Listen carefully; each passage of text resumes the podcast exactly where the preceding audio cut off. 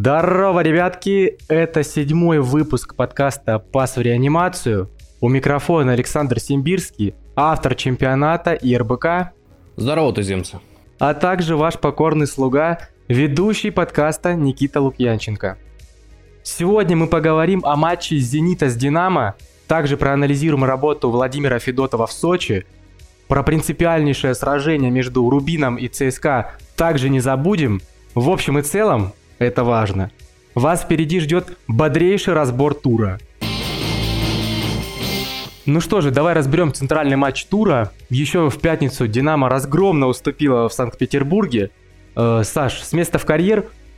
Ну что, Зенит уже чемпион? Или пока рановато чествовать команду Симака?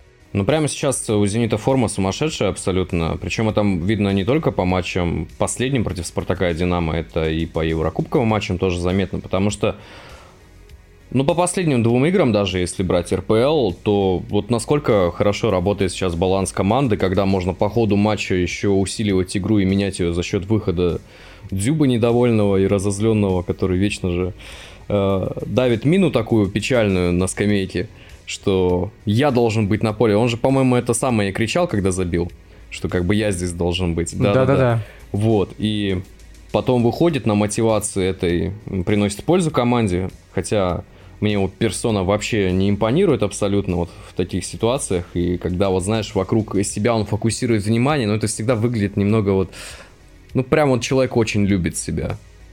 Вот очень любит себя Нарциссизм, да, мальчик. Да, да. То есть про Дзюба вообще можно много чего говорить, а вот когда такие моменты происходят. Но тем не менее, его выход на самом деле оказался очень в тему, потому что это был переломный момент в матче, когда Динамо, казалось бы, уже зацепится за результат, а, когда Фомин сравнял с пенальти. Тут идет резко перестроение от «Зенита», много вертикальных передач, которые у них получались в матче со «Спартаком», получились и сейчас. И в итоге удалось с помощью вот стандартов, э, с помощью давления впереди уже оформить разгромную разницу в счете. Мне очень жалко «Динамо» по этому матчу, потому что видно было, что они готовились, э, видно было, как э, пытался Шварц прессинговать э, «Зенит», и бывали такие отрезки, когда действительно прессинг «Динамо» работал, это как раз вот перед э, заработанным пенальти. Э, но в целом, вот я уже неоднократно отмечал, что «Динамо», несмотря на весь свой стиль нынешний, все равно команда сырая. У Симака было больше времени на построение баланса в «Зените», и в целом там индивидуальный уровень игроков выше, поэтому вот результат он такой есть. Но я отдельно отмечу, конечно же, опять э, Ракитского, которого левая нога э, в октябре работала вот вообще на все 100%, потому что была передача с углового, когда Дзюб забивал. А, и плюс еще, естественно, удар со штрафного. Левая нога, да, просто шик. Это помнишь, э, стоило мне вспомнить про то, что Ракитский умеет забивать со штрафных, как тут же Ракицкий берет и забивает гол. Я тоже был в шоке, честно говоря, когда он ну, такую банку зарядил ворота Шунина. А, и, кстати, да, вот по матчу, знаешь, мне кажется, переломным был момент, когда а, Дзюба вышел на поле, но перед этим же Вендел, да, забил второй гол. И э, потом Дзюба, грубо говоря, добил Динамо и забил свой 144 гол в РПЛ, да, это стало рекордом. Как раз таки он, по-моему, обошел Олега Веретенникова.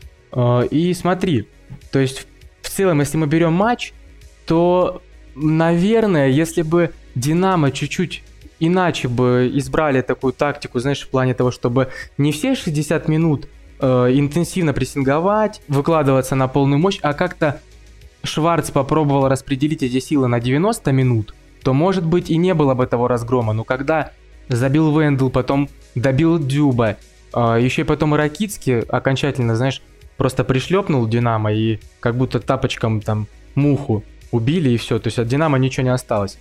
А, может быть, совсем иначе бы закончился матч, и Динамо, кто знает, за ничью зацепилась бы. И мы бы уже сейчас не говорили о том, что Зенит чемпион, Зенит разгромно обыграл Динамо. Вот у тебя какие мысли на этот счет? Мне кажется, просто перевес по классу, по балансу был у Зенита, но он прослеживался. И перед матчем как раз было такое ожидание. Понятное дело, что у Динамо были перспективы и потенциал зацепиться за что-то в этом матче, но почему-то вот было такое впечатление, что даже при грамотном распределении сил, при грамотном разборе плана на игру, все равно эпизодически какие-то вещи «Зенит» решает намного лучше. Это уже давно тянется, и, собственно, благодаря этому у «Зенита» такая комфортная ситуация вообще в чемпионате. «Динамо» только в начале этого пути находится, в начале вот строительства нового образа команды это все продолжается, потому что, ну хорошо, матч с «Зенитом», но опять же вспоминаем те игры, которые были у «Динамо» по сезону, когда был, были встречи с упущенным преимуществом, когда вот тот же матч с «Спартаком», когда с 2-0 абсолютно вроде бы решенная игра и резко возникает 2-2. И вот здесь э, вот это вот соотношение, когда у одной команды есть класс и перевес в индивидуальных каких-то скиллах, и, собственно, вот такой не сформировавшийся организм еще берет и получает пенделя. В такой момент, когда его не нужно получать, нужно от него как-то уходить, а Динамо получает и таким образом разгромно проигрывает. Но Зенит сейчас все равно в бешеной форме. Конечно, что вытворяет Клаудиньо, что делает Азмун на поле, как работают э, Сутармин. Ну, это все здорово выглядит на самом деле. То есть баланс у команды есть, про Бариуса я вообще молчу. Вендел тоже полностью работает в этом механизме. То есть просто ждем какого-нибудь нормального футбола от матча с Ювентусом. Вот там уже можно глобально говорить о каких-то решенных задачах на сезон. Хорошо, Саш, а вот слушай, совсем недавно у кого-то прочитал, такая мысль интересная возникла по поводу того, что Клаудиньо, он встряхнул Зенит, э, вот, знаешь, в подходе к, к атакующей игре, да и вообще в целом к позиционным атакам, к, к структуре игры. Э, не знаю, можно ли так э, сказать, когда в команду приходит всего лишь один игрок, добавляется, да, какой-то Клаудиньо, и сразу же так команда при нем формируется и образуется как будто новый механизм. А вот этой вот детальки как будто не хватало, знаешь, и сразу же все иначе стало. Возможно ли такое, или все-таки один игрок не может решить э, такую ну, судьбу, грубо говоря, всей команды и ее игры? Ну, один, один из свежих примеров, который был, это когда Бруно Фернандеш только-только перешел в Манчестер Юнайтед, и как он заиграл сразу, как вокруг него вообще выстроилась вся атакующая структура. И влияние Фернандеша до сих пор остается колоссальным на атаку МЮ. Понятное дело, что уже соперники подстроились под его стиль игры, что есть там проблемы с балансом с учетом наличия Роналду на поле, хотя по последнему матчу вроде бы с переходом на три защитника Манчестер там что-то придумал, но это понятно все в контексте абсолютно вялого Тоттенхэма но это немножко не по теме, но просто ты спросил, возможно ли это. Я отвечаю, да. Бруно Фернандеш, это вот когда он пришел в МЮ, это вот именно тот самый пример. А Клаудиньо, когда у него есть набор качеств, которые предлагают команде какие-то новые опции, когда есть э, повышение уровня импровизации, когда человек встречается с мячом и может сделать что-то неординарное. То есть, знаешь, такое ощущение от его игры, когда он мяч получает, э, сразу ждешь что-то такое сейчас что-то будет. И давно не было таких игроков новых в нашем чемпионате, от которых ждешь вот нечто подобное. И это здорово, потому что, понятное дело, есть национальный момент. Если мы говорим про бразильцев, естественно, это расширение диаспоры. Это все очень бодро. Понятное дело, что у них э, взаимодействие и химия могут быть на, уже на новом уровне. Плюс, в целом, когда такой яркий игрок приходит, это добавляет вариативности как для тренера, так и для партнеров на поле. Чем, разно, э, чем разнообразнее атака, тем лучше, потому что Клаудинho может один в один обыграть. Причем ему не важно, кстати, против кого он играет. Он и с Челси пытался один в один смело обыгрывать, и с Ювентусом тоже. Понятно, что не всегда это работает, но за смелость ставим плюсик. За старание и, собственно, за стремление к такому футболу. И хочется отметить еще селекцию «Зенита» в этом плане, потому что Клаудинho пришел в клуб за 12 или 15 миллионов евро, там, в зависимости от разных источников. Это вполне разумные деньги за игрока вот такого уровня. То есть, который приезжает и сразу же уже начинает э, проявлять себя очень ярко. Пока остальные не очень умные команды составляют свои шорт-листы, мы не будем пальцем показывать. Да? И так понятно. Ну слушай, 12-15 миллионов евро это вполне доступная сумма вообще. Это не какая-то дикая переплата, как, допустим, он, помнишь, э, про Малкома, когда говорили, что столько денег якобы «Зенит» пустоту спустил. И мне кажется, до сих пор эта сумма все равно так или иначе давит. Но Малком все равно игрок высокого класса, и вот все эти проблемы с травмами позади остались. Но, тем не менее, с Клаудиньо и как бы и спрос меньше в этом плане. Потому что, ну, что там, двенашку за него заплатили, он, собственно... А вот Густил, да, за сколько там приходил? За 18, по-моему, миллионов евро его Спартак покупал. Ну и чё? Да, это самый дорогой трансфер. И чё в итоге? Вот та же сумма заплачена. А в итоге он хорошо играет Фей- Фейнорде. Отличное усиление для Просто Фейнорда. разрывает. Вот э, селекция Спартака, браво. Уровень чемпионата Голландии повышается. Вот, а, собственно, Зенит э, по трансферам в последнее время вообще редко промахивается. То есть работа идет, и причем это видно, знаешь, работа вот именно в точечном усилении. В общем, по чемпионату России к Зениту сейчас вообще никаких претензий. Все по игре, все по делу. И результаты последних матчей тоже показывают, что никаких спорных моментов нет. Еврокубки отдельная вещь, но просто наблюдаем и смотрим, что будет там. Команда Владимира Федотова из сезона в сезон прибавляет. Э, На данный момент сочинцы находятся на третьем месте в турнирной таблице. Э, Отстают от лидирующего «Зенита» всего на 5 очков. И команда крайне близка к зоне Лиги Чемпионов. Следовательно, такой вопрос. Может ли хватить Сочи на весь сезон? И какова вероятность э, попадания клуба Федотова э, в квалификацию главного Еврокубка Старого Света? Смотри, Никита, если говорить про Сочи, про работу Федотова, то Федотов в последние годы своей работы в РПЛ доказывает, что специалист классный. Э, В Оренбурге это было, и в Сочи продолжается. У него очень круто выстроены позиционные атаки. Э, Видно, что команда над этим работает. Но, с другой стороны, нужен переход на какой-то, знаешь, прям капитально новый уровень. Если говорить о потенциальной борьбе за Лигу Чемпионов, то нужно вот так же слаженно, конкретно играть э, на стабильной дистанции против лидеров. Просто сейчас Сочи находится на, на таком этапе, что они гораздо сильнее э, тех команд, которые из второй половины таблицы и спокойно набирают очки в матчах с ними. А с этим проблемы возникают даже у самых сильных команд, как известно. Вот. И нужно на стабильной дистанции уже обыгрывать э, топ-команды. То есть, понятное дело, что с «Зенитом» была удачная игра не так давно, но 3-0 от Краснодара, 0-1 от «Динамо». То есть, э, если мы говорим о борьбе за Лигу Чемпионов, конечно же, тут должен быть такой level up капитальный. То есть, Сочи это крепкая команда, тренерская, с э, неплохим э, подбором футболистов в рамках этой системы Федотова. И мне кажется, ну, несмотря на все позитивные моменты, на дистанции пока что Сочи может не хватать. Другое дело, если завалятся все остальные, это да. Потому что есть сложные моменты у ЦСКА, есть сложные моменты, понятное дело, у Локомотива. Динамо, ну, тоже не всегда стабильно выступает. Здесь более-менее вот Краснодар может потянуться, и все, в принципе. Вот если на этом фоне Сочи будет э, такой же стабильный футбол показывать, именно тренерский, тогда можно говорить о том, что команда, ну вот, третье-четвертое место может вообще уверенно брать. Мне кажется так. А, Ну а вот смотри, а, такой есть еще вопрос. Мне кажется, то, что Сочи, вот у Сочи тоже отлично поработала селекция, потому что подписать э, в качестве свободных агентов а, Родригау, Барача, плюс еще топ-трансфер Кассиера, я о нем еще, кстати, скажу чуть позже. Вот как ты считаешь, насколько удачно Сочи влился в эту игру и насколько удачны эти трансферы? Ну, Кассиера дубль положил и, в принципе, нормально вписывается в структуру атак Сочи. Не, в плане селекции вообще никаких вопросов, потому что есть какие-то точечные усиления. Понятное дело, что это не какие-то экстраординарные футболисты, но они, по крайней мере, какой-то уровень дают.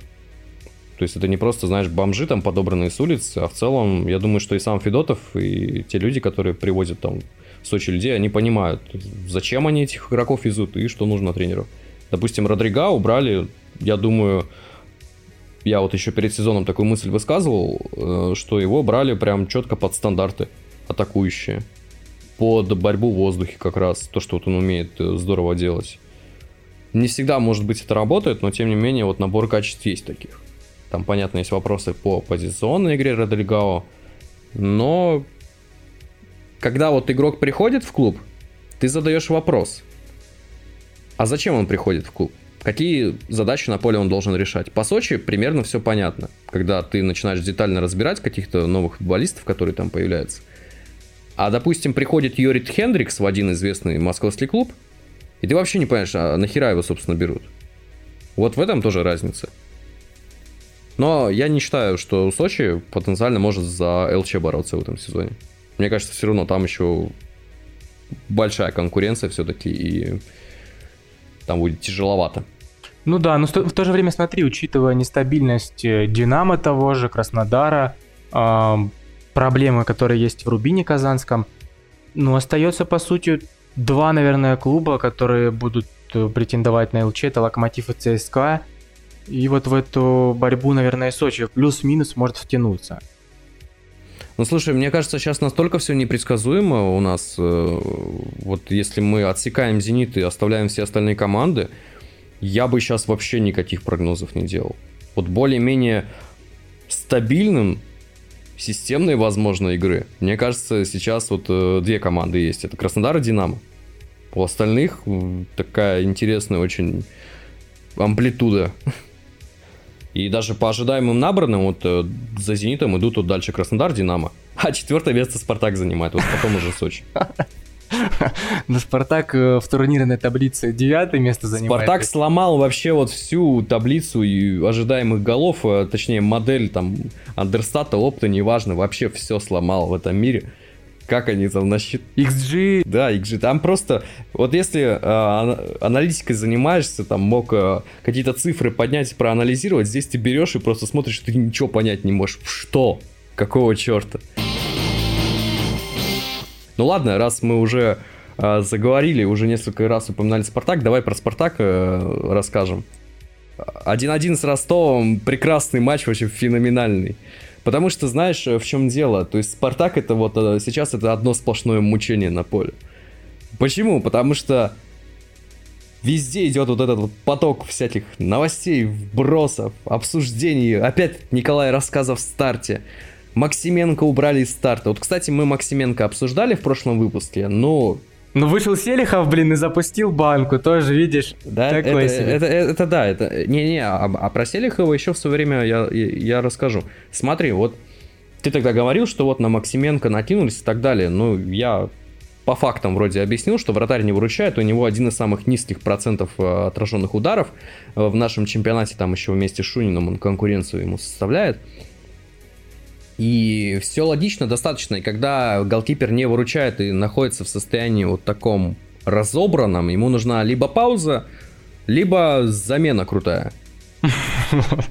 Здесь выбрали первый вариант, потому что Александр Селихов, когда призывали болельщики красно-белых поставить Селихова, ну это знаешь, это уже жест отчаяния. То есть мы уже неоднократно говорили про эти жесты отчаяния от болельщиков Спартака, Первый жест отчаяния это то, что Руи Витория это наш тренер, это заряды его поддержку, это просто вот одна из самых абсурдных вещей, которая вот на моей памяти была в истории вот Спартака, это когда вот за Руи Виторию заряжали трибуны, то есть там вообще полный разрыв с реальностью.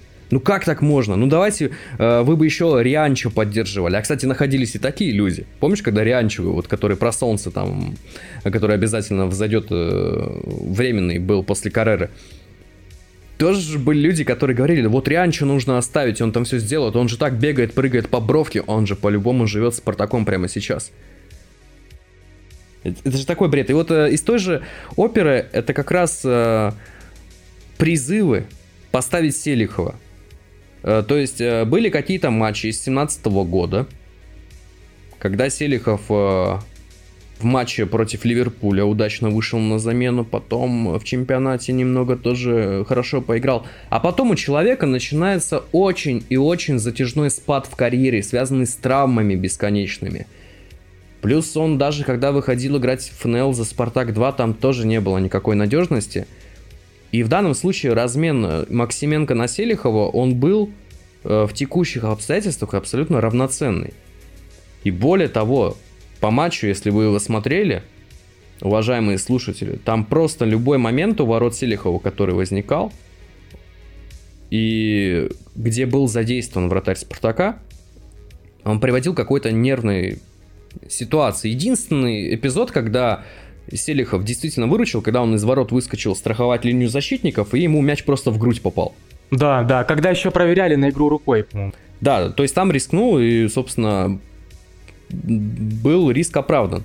Но а в концовке, понимаешь, он же сам признался, что неправильно оценил обстановку, что хотел подстраховать защитников, была такая установка от тренера, и, собственно, Глебов это увидел, перебросил. То есть там момент, кстати, вообще был разобран на детали, все стало понятно, почему Селихов выходил, когда Глебов убегал от Рассказова, а почему Глебов сам так пробил, ну, потому что Глебов увидел, что Селихов выходит, а Селихов решил бежать страховать. То есть такой эпизод, там мяча пропущенном точно Не обвинял бы Селихова? Селихова обвин... Да, конечно. Угу. Ну, ладно, смотри, про это... Там целая цепочка событий, то есть э, вот просто Селихов выносит мяч, проигрывается борьба на чужой половине поля, потом Жиго проигрывает борьбу, Джития где-то бегает вообще непонятно, ну и рассказов уже как такой финальный гвоздь в крышку гроба проигрывает забег уже бедный рассказов, который вот реально любая ситуация какая-то дерьмовая происходит, Николай Рассказов тоже там где-то находится рядом.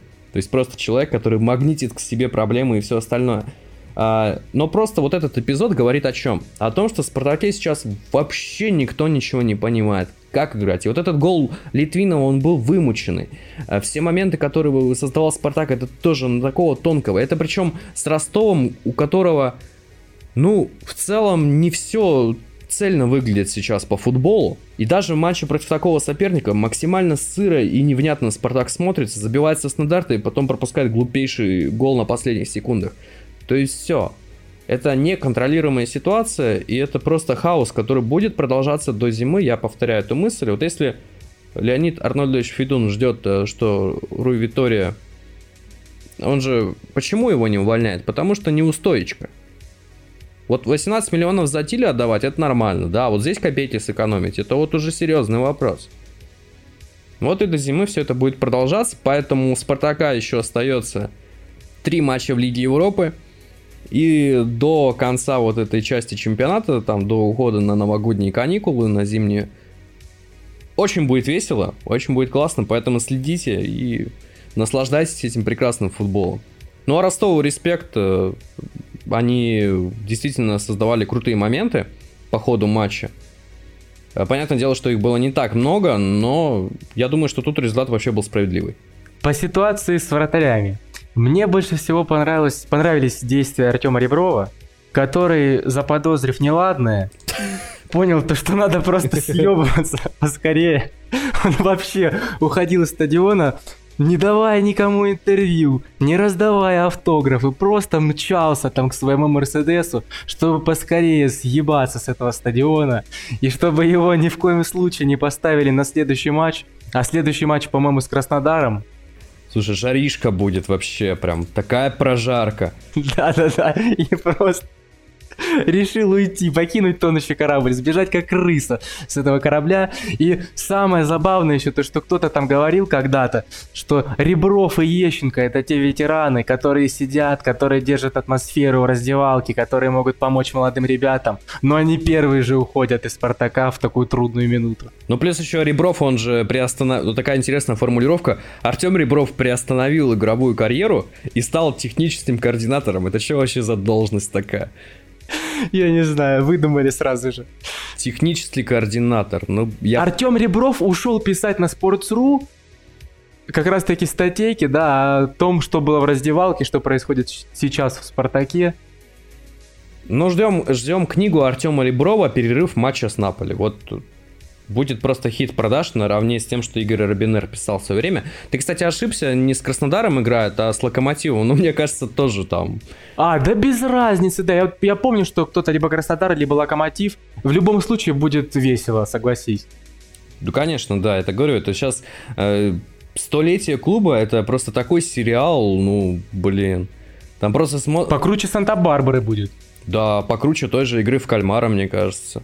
Ну, если там по уровню ажиотажа, да. Потому что я посмотрел игру в кальмара, я на самом деле не разделяю вот этого восхищения всеобщего, если честно.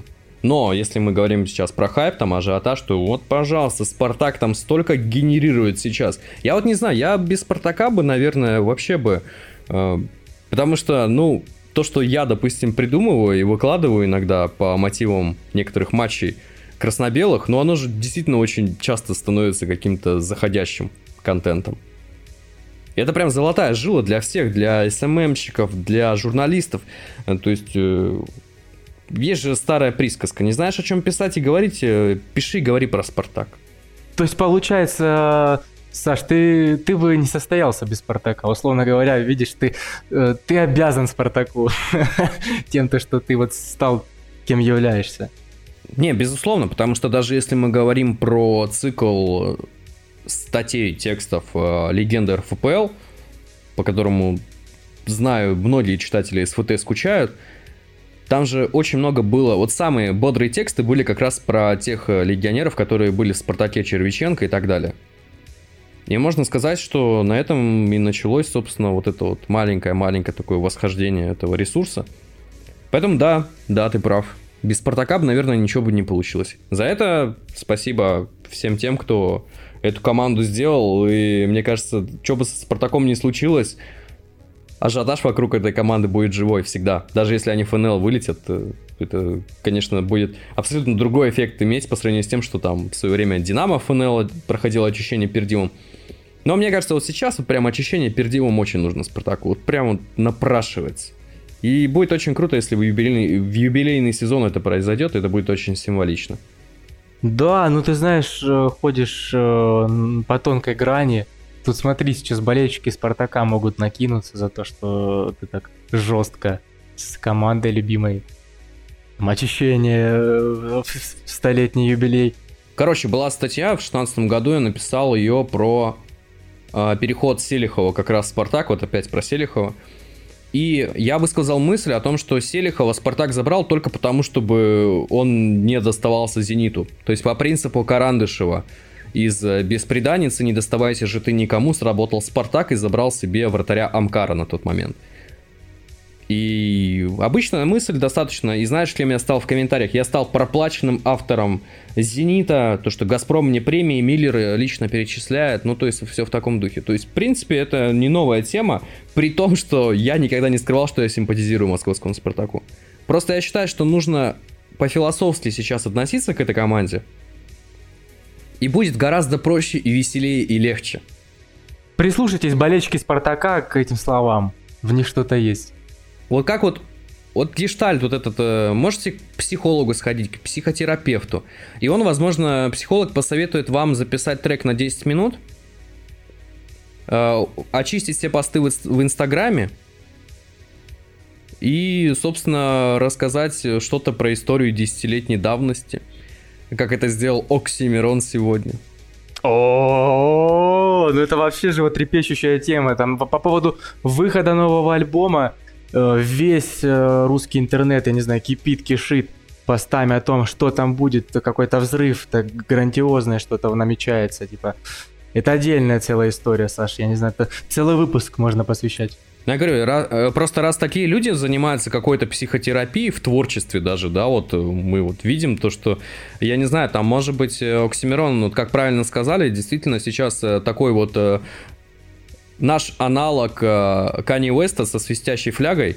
Но, тем не менее, друзья, если вы болеете за Спартак, и эта команда заставляет вас напиваться после игр, испытывать какие-то негативные эмоции, что вы срываете свою злобу, я просто советую, отпустите ситуацию и научитесь к этому относиться как-то как к такому интересному кино. Понятное дело, что оно не всегда будет радовать вас э, сюжетом, но какое-то должно быть от, отношение к этому даже не как к спорту, а к чему-то такому кармическому, эзотерическому, метафизическому, понимаешь? То есть это даже больше, чем футбол.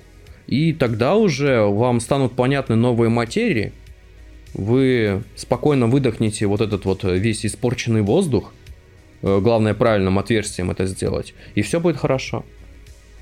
Ну, я бы еще посоветовал э, болельщикам и фанатам Спартака, особо переживающим, почитать э, книги по философии стоицизма.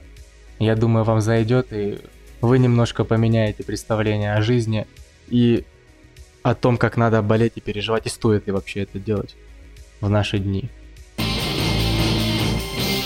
Леонид Слуцкий снова встретился со своей бывшей Обычно такие встречи не приносят удовольствия, скорее даже наоборот, бывают весьма неожиданными и неловкими.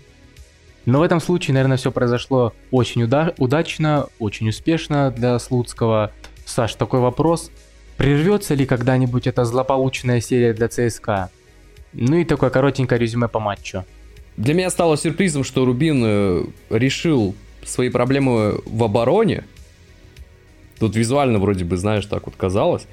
Хотя там возникали моменты достаточно интересные, когда Дюпин там из ворот выскакивал. Вот в прошлом выпуске мы как раз отмечали, что ЦСКА удивляет э, всех тем, что на тот момент по окончанию 12 тура э, после «Зенита» как раз шли «Динамо» и ЦСКА, у которых было по 23 очка.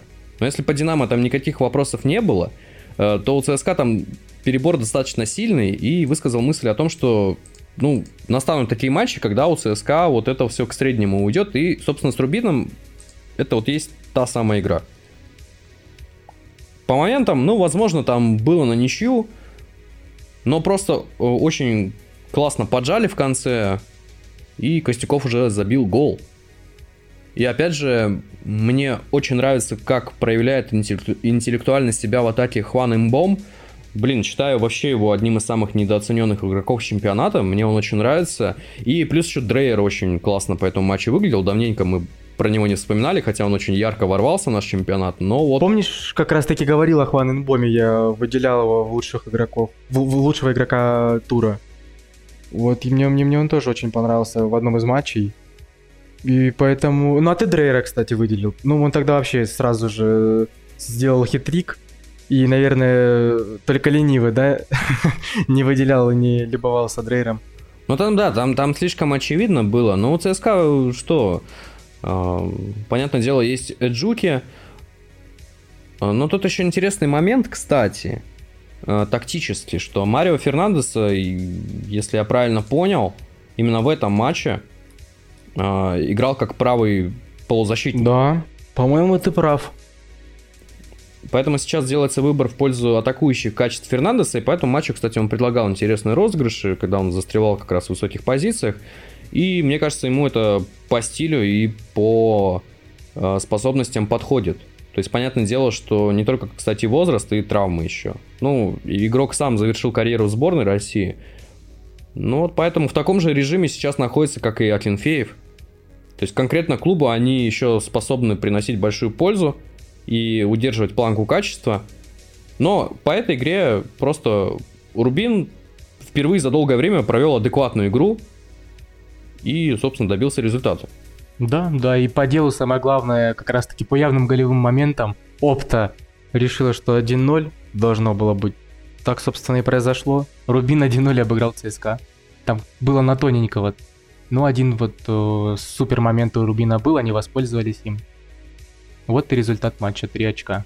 Ну, там классный розыгрыш был, потому что Костяков просто без сопротивления выпрыгивал, и там как гость, знаешь, вот так вот вколотил ворота Клинфеева, и все. То есть э, атака вообще разыграна идеально была. слушай, Саш, а что в Краснодаре-то произошло? Многие считают, что крылья Советов сенсационно обыграли Краснодар э, на выезде, но лично мне так не кажется. У тебя какое видение по поводу этого матча и что можешь сказать о заслуженной победе? Ну, заслужена ли была эта победа или же нет? Короче, для меня это тоже не сенсация. Почему? Потому что совсем недавно был матч против Динамо, который завершился с таким же счетом в пользу Крыльев 0-1. И я тогда отмечал, когда мы с тобой разговаривали про этот матч, что Динамо вообще максимально удобный соперник для, кры... для Крыльев был. И с Краснодаром абсолютно та же история. Э, команда, которая высоко поднимает линию обороны. Команда, которая пускает передачи за спину. Команда, с которой можно играть э, тоже там в какой-то прессинг высокий. Это все очень удобное поле для Осинкина и, соответственно, для тех футболистов, которые у него есть. Поэтому даже по моментам, если смотреть, э, там не только вот этот гол Сорвели, который прилетел после ошибки, вообще кошмарный, вопиющий Петрова, там же, помнишь, еще в конце на контратаке ловили, когда Глушенков просто так, так пожмотничал. На пустые ворота отдать Пеняеву. И Пеняев, блин, мог бы там... Пеняев бы забил дебютный гол, да, так, получается. ну, то есть обломал такой сюжет. Я как бы не разделяю всех этих восхищений, когда говорят, о, Пеняев там накрутил Айртона. Айртона, мне кажется, накрутить может э, даже, я не знаю, э, Айртон, если там спустит воду в унитазе, короче, дома, его все равно закрутит, и там про какого Пеняева короче, говорите? Не, Пеняев э, перспективный, конечно, игрок, но мне хотелось бы, чтобы он уже что-то сделал результативное в плане вот допустим, забил. И здесь была идеальная ситуация, но Глушенков вот чисто вот по спартаковски сыграл. Вот э, с Эсикелем Понсе переобщался, короче, который вот то же самое делает в подобных ситуациях. Он просто такой, а, мяч, надо пробить. А, а. И, короче, просто, короче, вмочил. Перекладину, надо в нее попасть. У него да, штанга, челлендж. Штанга. Ну, короче, да. У Крыльев были моменты, и плюс еще и у Краснодара были моменты, причем их было немало, но здесь Ломаев классно сыграл, и вспоминаю то, как ты хвалил Ломаева. Э, здесь, я думаю, это, наверное, его лучший был матч э, вот э, на этом отрезке сезона который вот мы берем вот за все 13 туров, мне кажется, прям классно сыграл. Ну и Сергеева тоже хотелось бы отметить, потому что, блин, я даже не удивляюсь, что его оставили в окончательном составе сборной, потому что действительно игрок не просто завершает моменты, он еще и создает для партнеров эти моменты. Да, ну смотри, еще один момент такой, то что Валерий Карпин, э, я послушал его пресс-конференцию, которая состоялась сегодня, кстати, э, 1 ноября, и он сказал о том, что Гамит Агаларов и Константин Чукавин, они будут просто переведены в молодежную сборную, а вот эти трое как раз-таки ребят, которые возрастные форварды, они остались. Видишь, так и получилось то, что э, конкуренция на этой позиции вот в данное время – не особо велика. Ну, в целом Сергей все равно заслуживает вызова в сборную, и хорошо то, что он остался в окончательной заявке. Да не, ну Сергеев хорош, ну объективно хорош. Как Ежов, как, э, в принципе, остальные футболисты Крыльев. Команда симпатичная, и я повторяю вот эту мысль опять, что против э, команд, которые по стилю тоже похожи, похожие как-то.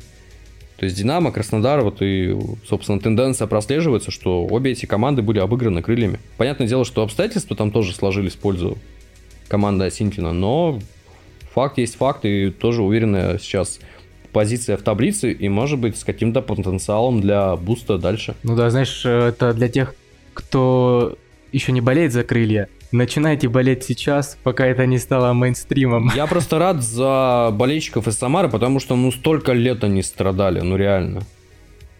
Да, ну, и Красас времени. был, что только не было у них. Красас?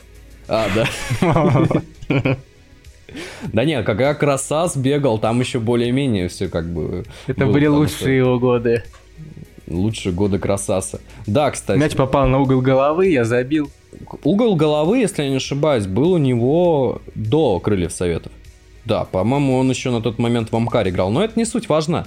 А, просто ну, голова выровнялась. Да, просто сама, не, при Слуцком крылья еще нормально играли. Я больше про то, что последние 10 лет, наверное, с командой происходит. Вот эти, знаешь, там лифт туда-сюда, непонятное абсолютно выступление как бы после промоушена из РПЛ. А сейчас конкретно есть тренер, есть набор игроков, и команда выглядит стильно. И команда выглядит интересно. И она молодая, она перспективная, это прям здорово. Заставлять за себя болеть. Ну, мне кажется, в Самаре все рады тому, что есть у них сейчас вот именно такая команда. Да, да. Мне кажется, даже больше рады, чем э, тогда, когда была команда даже посильнее при Слуцком. Потому что, помнишь, при Слуцком были два случая, которые как бы не совсем, не совсем хорошие, да. подозрительные матчи.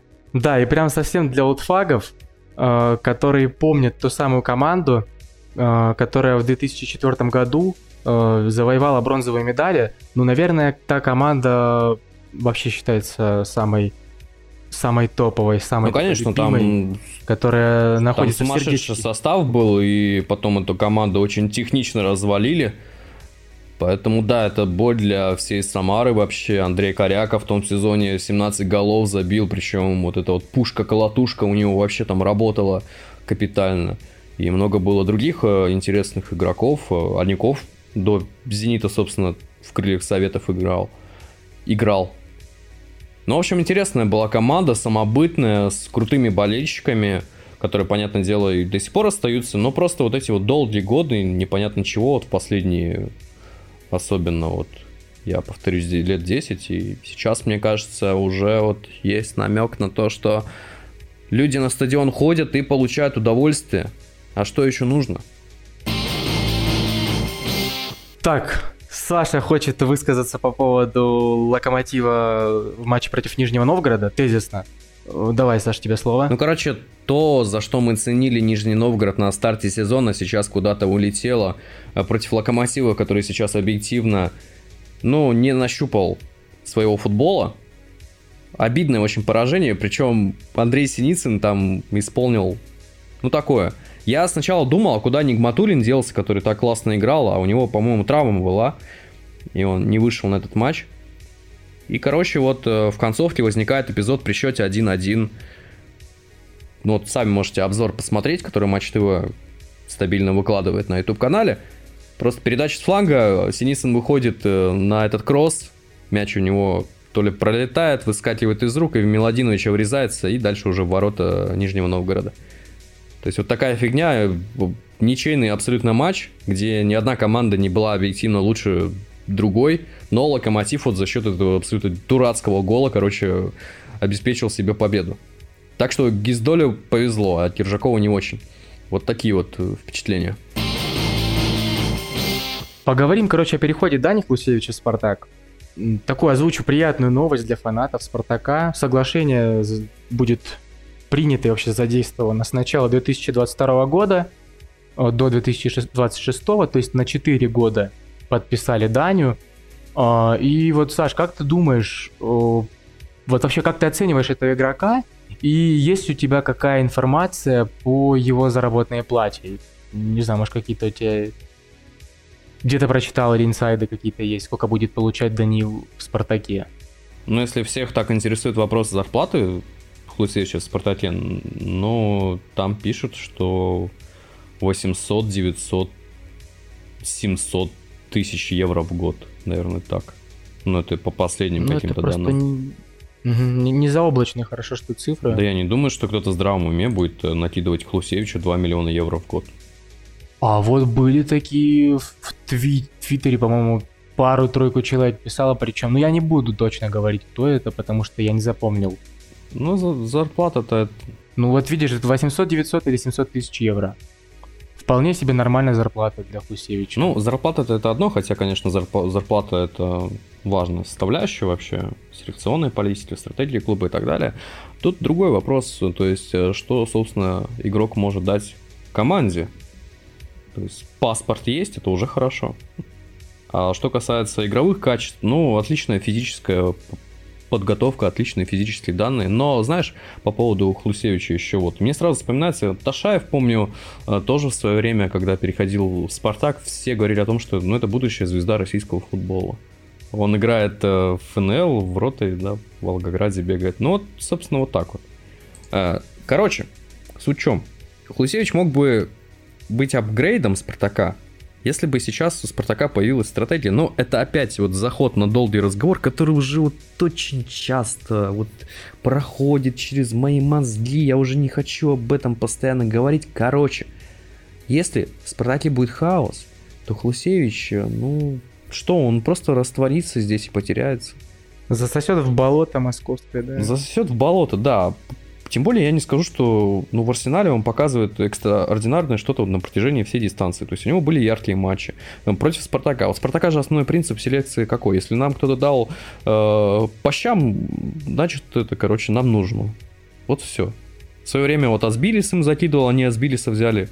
Попов им тоже закидывал, они Попова тоже забрали из Кубани. А зачем, для чего? Мирзова тоже взяли. Мирзова взяли. Да там постоянно одна и та же история. Хочешь попасть в Спартак, забей им в очном матче, они на тебя выйдут, за, от, отсыпают тебе огромное количество денег, чтобы ты им просто больше не забивал. Кстати, вот это интересная идея. Может быть, Спартак действует по этому принципу, чтобы не терять очки в матчах против Арсенала, они решили ослабить Арсенал. Так, знаешь, постепенно конкурентов э, ослабляют. Но Кубань же ослабили в свое время, когда Попова со Сбилисом забрали. Ну, все, пожалуйста. А, а вот этого мы возьмем, или как-то. Ой, Лень, вот этого мальчика давай возьмем. Э, тогда, если, если он не заиграет, то ты мне не будешь подарки дарить около полугода. Ну, это еще до Салиховой, скажем, такая концепция в Спартаке была жива. И она очень старая, это тенденция.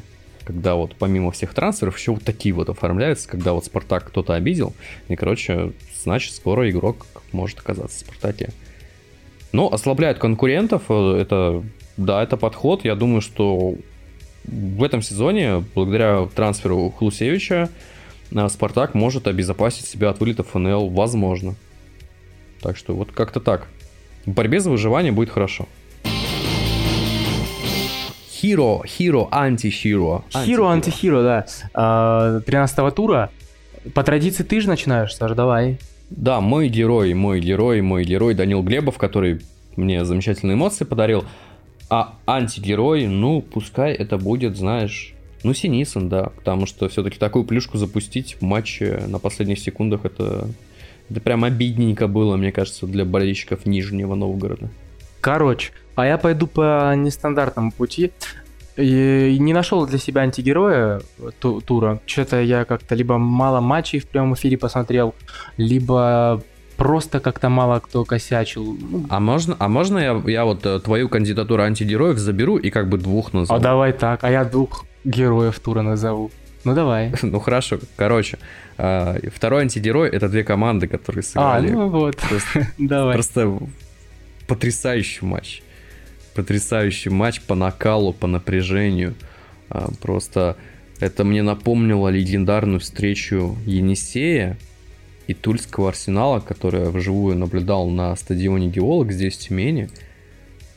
Блин, ну просто такие матчи делают реально рекламу российскому футболу. И я благодарен Химкам и Уралу за вот эту феноменальную ничью 0-0.